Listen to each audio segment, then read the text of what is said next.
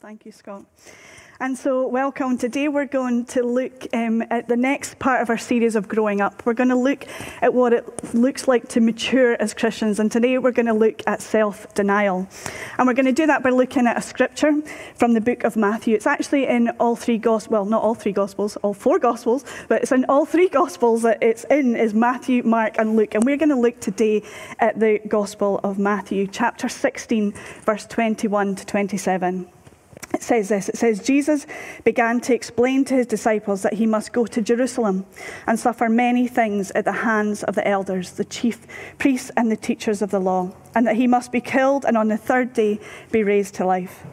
Peter took him aside and began to rebuke him. Never, Lord, he said, this shall never happen to you. Jesus turned and said to Peter, Get behind me, Satan. You're a stumbling block to me. You do not have in mind the concerns of God, but merely human concerns. Then Jesus said to his disciples, Whoever wants to be my disciple must deny themselves, to take up their cross, and to follow me. For whoever wants to save their life will lose it, but whoever loses their life for me will find it. What good will it be for someone to gain the whole world yet forfeit their soul? Or what can anyone give in exchange for their soul? For the Son of Man is going to come in his Father's glory with all of his angels, and he will reward each person according, to what they have done. Um, when I was just a little girl, aged maybe nine or ten, my parents enrolled me and my two sisters in a splash class. Now, if you know what a splash class is, it's where you learn to swim. It was an intensive course, and it was a week long course in one of the holidays.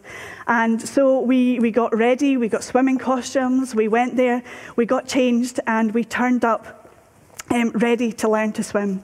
And I went into the, the pool, and panic panic hit me. It came over me. I did not want to follow the instructions. The instructor was trying to get us to follow him to the center of the pool and to grab these floats, and I was hanging on to the side of the pool. I did not want to be following him.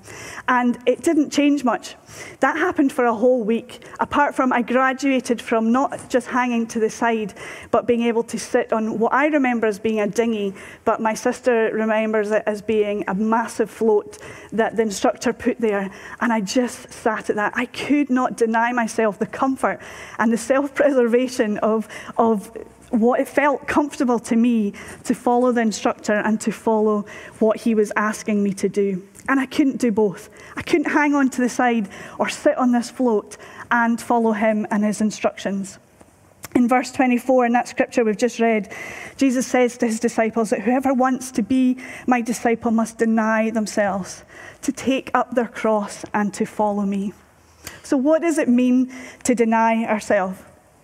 That same um, word, deny, that's, that's um, kind of translated for us here as deny, we see the same word being used later on in the story. Jesus foretelling here what's going to happen. But later on, when Jesus is arrested and he is being tortured, his um, close companion Peter, who's also here, um, is recognized in the crowd, and people say to him, You're one of his followers. And Jesus, um, well, we're told that Peter denies Jesus, that Peter disowns him. He turns his back on him and he separates himself from Jesus in a way of preserving his own life. And in that same way, we can see that that is what denying ourselves means. It means to disown our selfish ambitions, it means to turn our back on our own selfish ways and to distance ourselves from those things.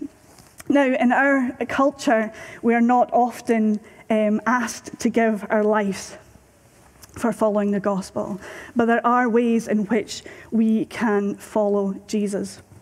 Our, um, Jesus didn't just tell us to do this. Just, Jesus didn't just tell us and introduce the idea of denying ourselves, but we see from his life, it was an example of um, following his father's way and putting not his will first, but God's will first.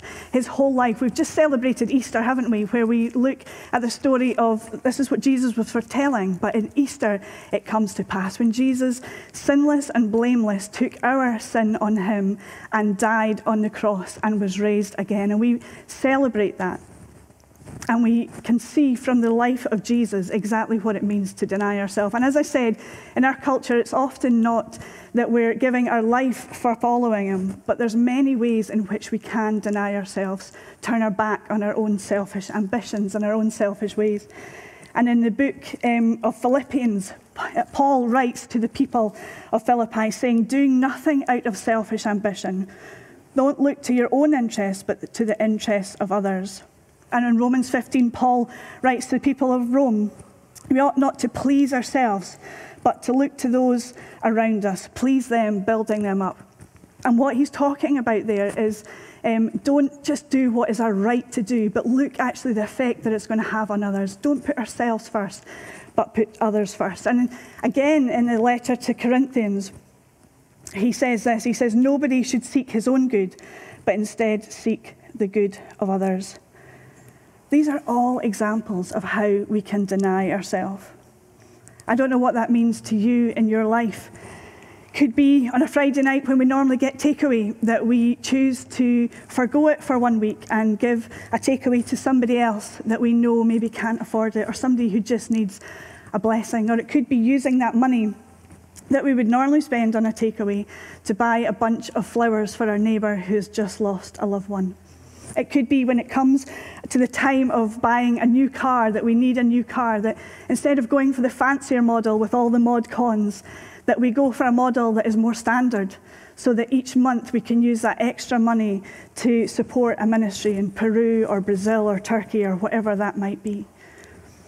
It could be using our spare rooms in our homes, maybe inviting people when it's COVID friendly, inviting people to come and to stay who we know are isolated and lonely and really struggling being on our own. It could be fostering, it could be adopting. It could be when we're looking to who to invite round, whether it's to our gardens or our homes when we're allowed, rather than just those that will bless us and our good friends. Maybe it's choosing to invite other people because we know it would be a blessing to them. There are so many ways that we can choose to deny ourselves, to ask, to say to God, not my will, but your will be done, because that's what Jesus did.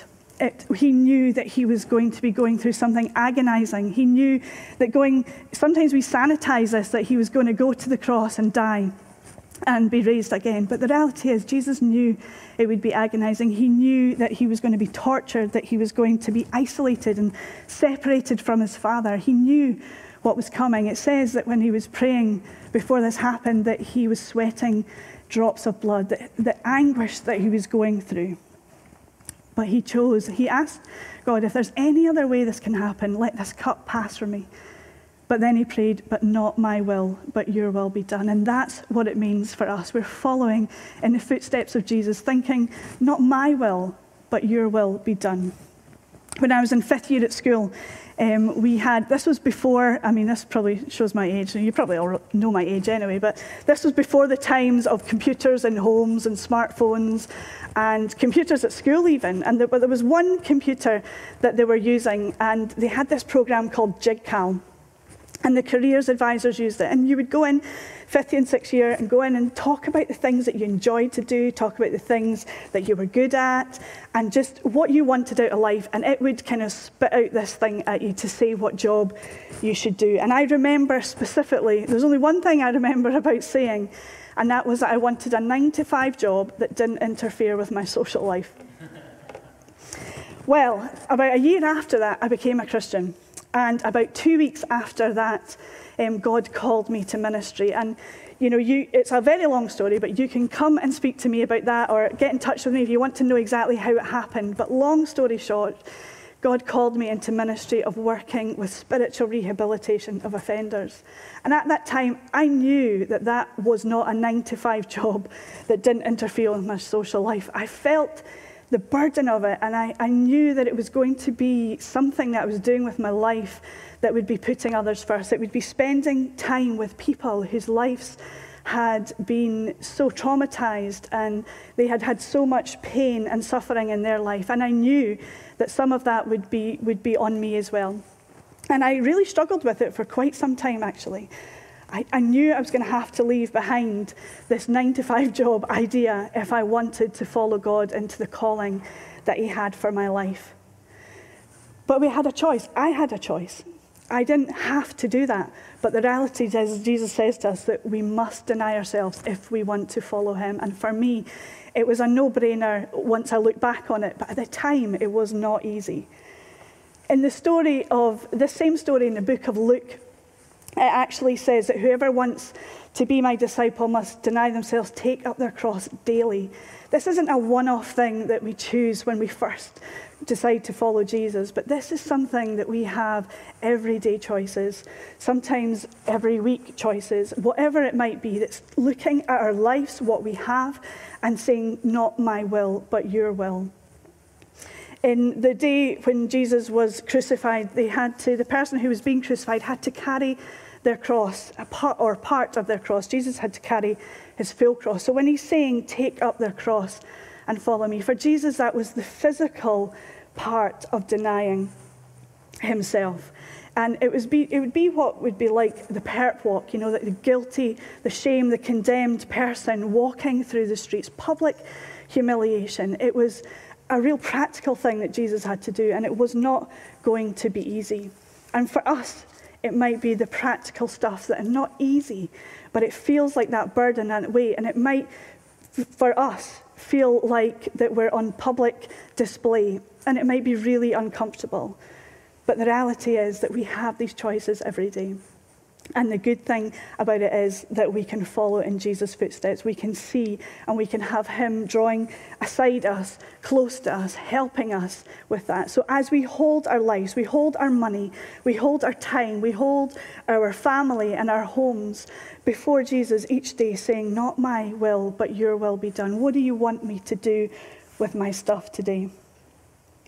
If I go back to that idea of the splash class, um, as you probably realise, I didn't learn to swim. Um, I was too busy hanging on to my own life and preserving my own life, what I thought the way to do it was. Um, and I didn't learn to swim. And at the end of the week, to be honest, I was gutted. Every single other person had learned to swim in just a few days. If only I had been able to let go of the side and follow. But not only was I dismayed, my mum and dad were probably thinking, what a waste of money um, for me to go along and sit on the side of the pool uh, watching everybody else. And probably the instructor was a bit dismayed as well. You know, what a waste of his time. Or, you know, he'd managed to get everybody else. It's not like he didn't try. Every day he tried something new, but we didn't quite get there. In the book of Luke, in chapter 18, we can read a story about a rich young man who comes and meets with Jesus. And he says to Jesus, What must I do to inherit eternal life? And he, they have a conversation about keeping the commandments and living their life in a certain way. And Jesus says to the man, He says, There's still one thing that you need to do. You need to sell everything you own and give it to the poor. Then you will have treasure in heaven. Then come and follow me. And when he heard this, he became very sad, it said, because he was very wealthy. In one of the other versions in the Gospels, it said he walked away dismayed. Now, was he dismayed for the same reason as me, because he thought that actually that was too much to ask? He couldn't do that? Did he walk away dismayed, thinking he's not going to have that eternal life? Or was it because his possessions meant so much to him, but he still managed to follow Jesus? He still managed to do what Jesus had said. He still managed to put in place in what Jesus was talking about, about giving everything away. The reality, friends, is that denying ourselves isn't easy and there's a cost involved. If we're giving out of something that doesn't really mean anything to us or something that we don't really need, then it's not denying ourselves, it's just decluttering our lives or, or getting rid of what we don't need. There's a cost. At the beginning of break, eh, breakdown, lockdown, last time, the first time, all of the charity shops were shut. It was quite a new thing for everybody. And we had a knock at the door of the church, and we were running storehouse that day. And a young man was coming to ask if he could have some help. He showed us his shoes, and he had a massive hole in the bottom of his shoe. And through the hole in the shoe, he then had a hole in his sock, and his foot was all cut he was in quite a mess. So we gave him a seat and gave him some water and plasters, and he could sort himself out in that way. And we went to check because people had been giving us clothes and shoes, and we went to check if we had anything his size. We found socks that we could give him, lovely, comfy socks, but no shoes in his size. And as we were on the way to the door, one of the volunteers actually were like, Well, I've got the same size feet as him. And he took off his own New Balance trainers and he gave it to the man at the door. Now, this man, um, this volunteer, didn't know the guy at the door. And in fact, those trainers that he took off, he'd only had one week. One week's um, wear out of. Now, he could have said, Wait here, for half an hour, I'm going to nip home and get my old pair of trainers, or I'm going to get some other kind of shoes that I don't really need. But he didn't do that. He took off his new balance trainers, his new New Balance trainers, and he gave them to this man. Now, that for me is denying himself. Something that gave at a cost. It was a cost to him. He'd chosen them for himself, but he gave them away. Denial isn't easy, but it's a cost. And you know, temptation will come. It did for Jesus, and it will for us. And for Jesus, it came in the, the kind of form of Peter, one of his closest followers. And actually, Peter, a few verses previous to this, we read that Peter, when Jesus was asking his disciples, Who do you say that I am?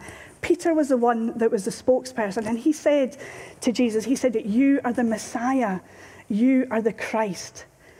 You know, and now here he is saying to Jesus, No, you don't need to go through this. Never is this going to happen. Jesus, Peter knew who Jesus was, yet the temptation came through Peter. And Jesus recognized the temptation. He knew exactly what it was. He'd seen it before. He'd seen it before um, as he was preparing for his ministry a few years previously to this, as he spent time in spiritual preparation with God in the wilderness. The devil came to him and tempted him in a number of ways. But one of them was he took him to a high point and he showed him all the kingdoms. And he said, Just bow down and worship me, and you can have all of this. And Jesus obviously said, No, I'm not going to worship anybody but the Lord our God. But this was the same root of temptation. Peter was kind of um, feeding into that, that anguish that Jesus knew that he was going to have to go through something difficult, and it wasn't easy. And this, his close follower, was kind of feeding into that a little bit in a way that you can have the kingdom of Jesus. You can do what you want. You don't need to go to the cross. And Peter is told, obviously, well, he's called Satan, isn't he? But Jesus knows. He's not speaking to Peter himself, but he's speaking to the one who is tempting him through Peter. Get behind me. You don't know the concerns of God, just human concerns. A while back, um, about 15 years ago, I had already been in ministry for 10 years, and it hadn't been as bad as I had thought it was going to be. But something happened, and one of the men that we were um, supporting in and out of prison um, actually passed away.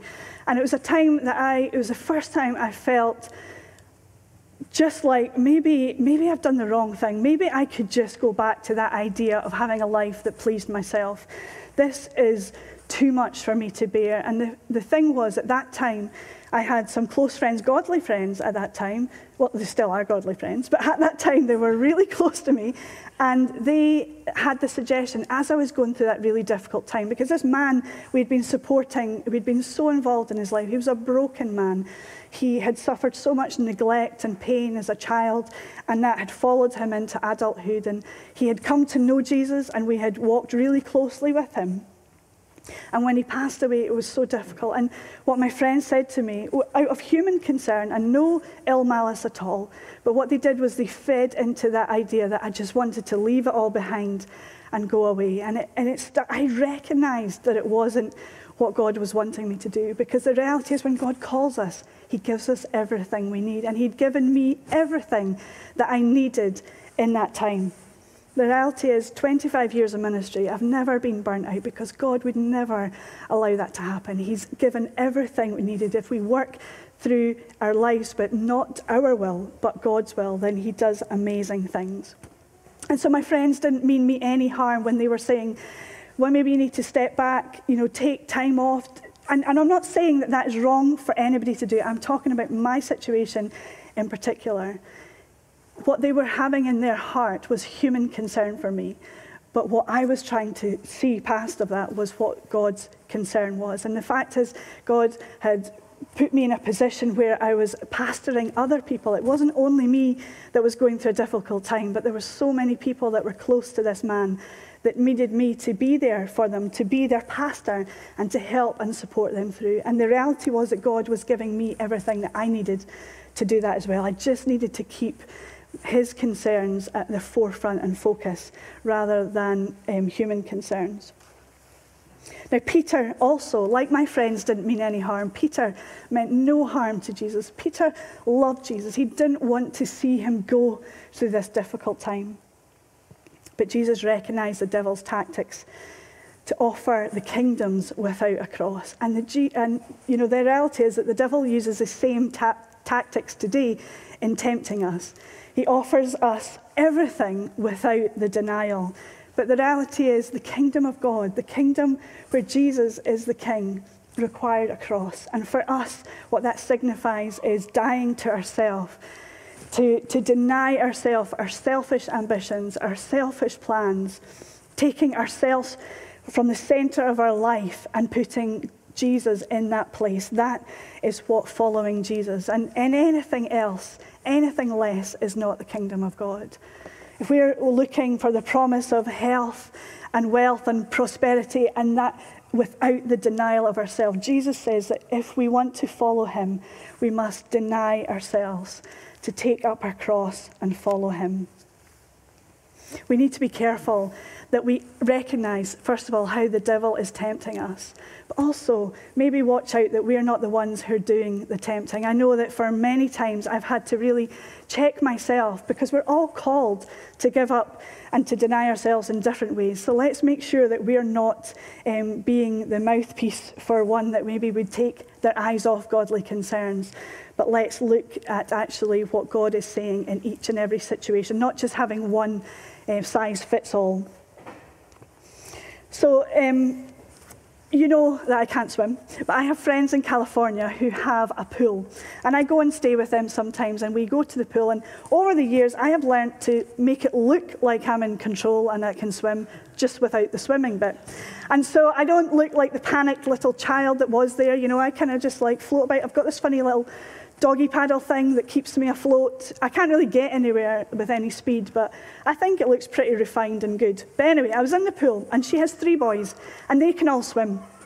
And she had taken her youngest one off to the toilet and had left me. And so I was at the deep end at this point. That's how um, good I was looking like I could do what a swim or whatever. So I was hanging on to the side as I needed to do.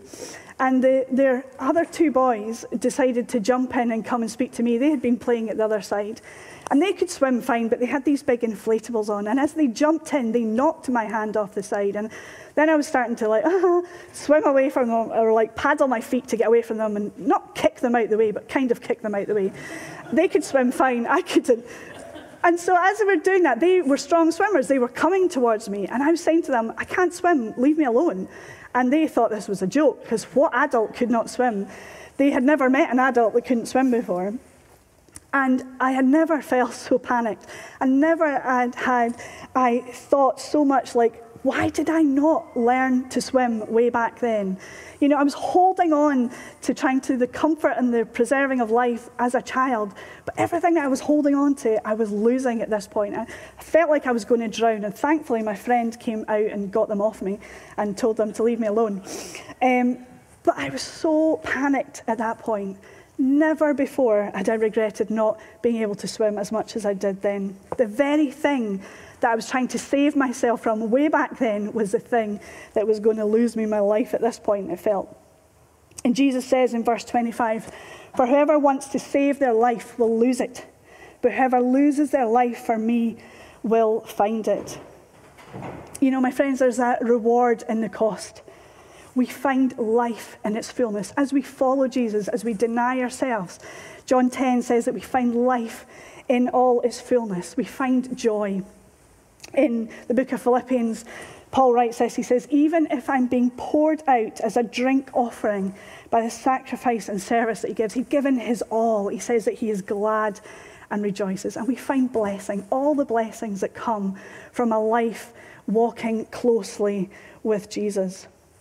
And we don't do it for the reward, but the reality is that as we spend ourselves on behalf of God, we have those rewards. Paul writes in the book of Romans that we've to fix our eyes on Jesus, the author and perfecter of our faith, who, for the joy set before him, endured the cross, scorned its shame, and sat down at the right hand of the throne of God. So let's fix our eyes on Jesus. He recognized godly concerns and he left behind human concerns, and he's inviting us, you and I, to follow him in that. So let's fix our eyes on him. Let's deny ourselves and follow wherever that may lead us. Let's pray. Lord, we thank you for your word. Lord, we thank you that even after thousands of years, it is still so relevant to our lives. And Lord, I pray that each of us, as we consider your words today, and as we consider what that means to each of our lives, as we consider what we have and what it looks like to deny ourselves to follow you, Lord, I pray that you would give us the courage. Lord, I pray that we would know your leading, that we would know your direction, and we would know your calling in our lives. We pray these things in Jesus' name. Amen.